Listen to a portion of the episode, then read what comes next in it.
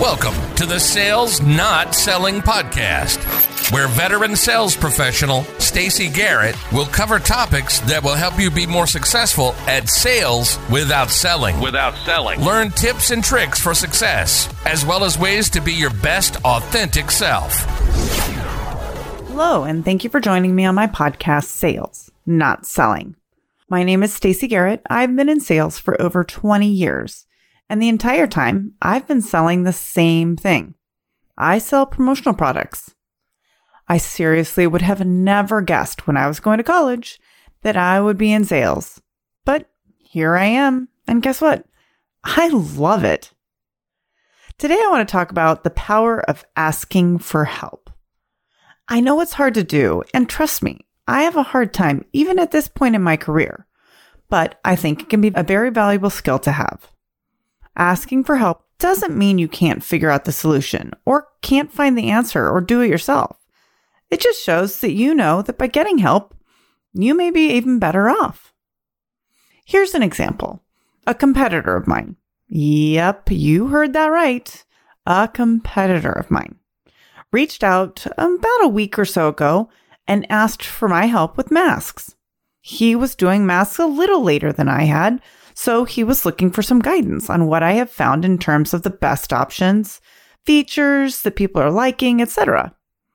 I was so happy to help him because I know it took a lot of research for me to figure out all that information, and if he was willing to ask me, I was surely willing to help. I love helping people, but I also appreciate when someone asks for help because I know it's hard to do.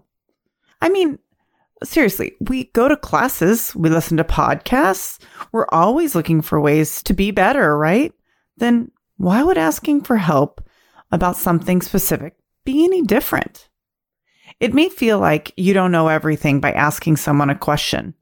Well, you don't know everything, do you? I mean, I don't know everything. I feel like asking for help can sometimes give me an advantage of a shortcut to finding an answer instead of spending all that time trying to figure it out on my own.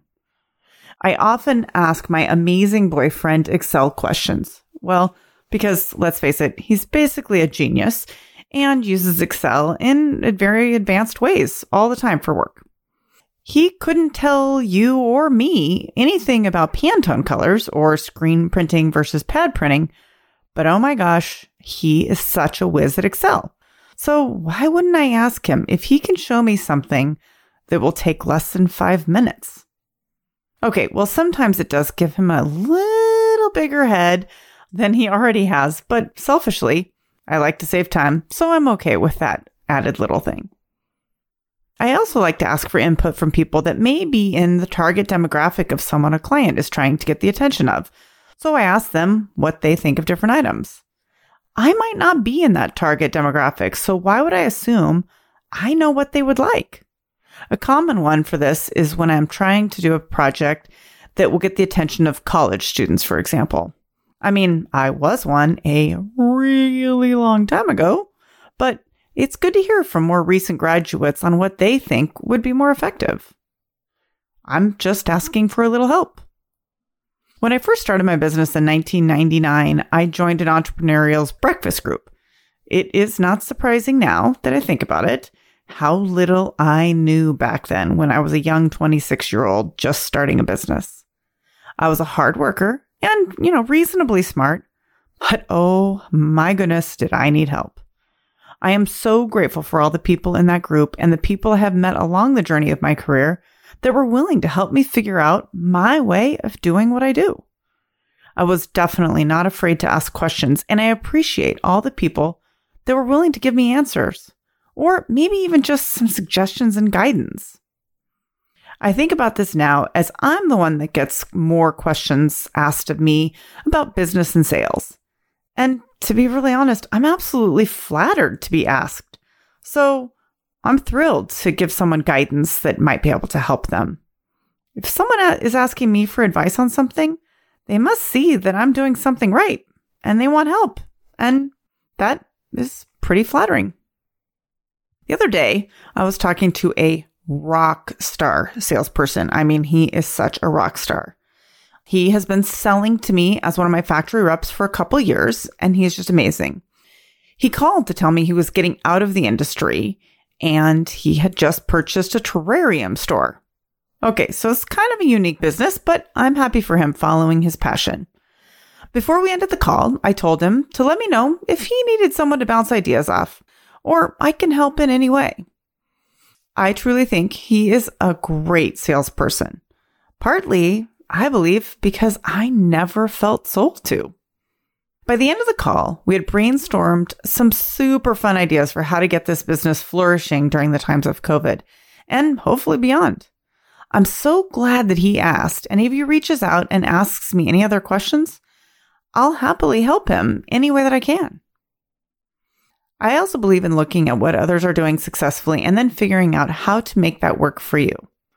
I love hearing what other people in my industry are doing that's working well and in other industries.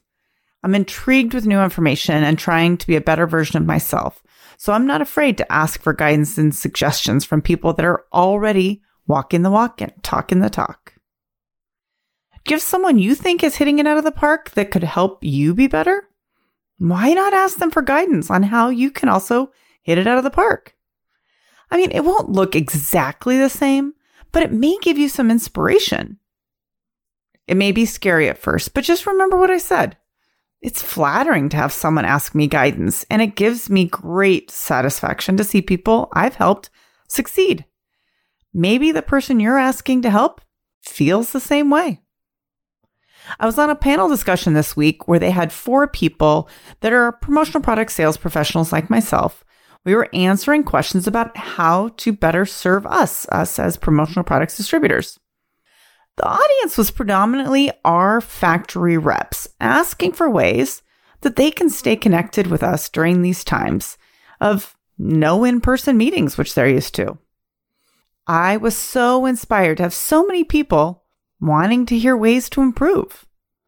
I also got off that panel and immediately had a half dozen emails from people in attendance trying to better connect with me.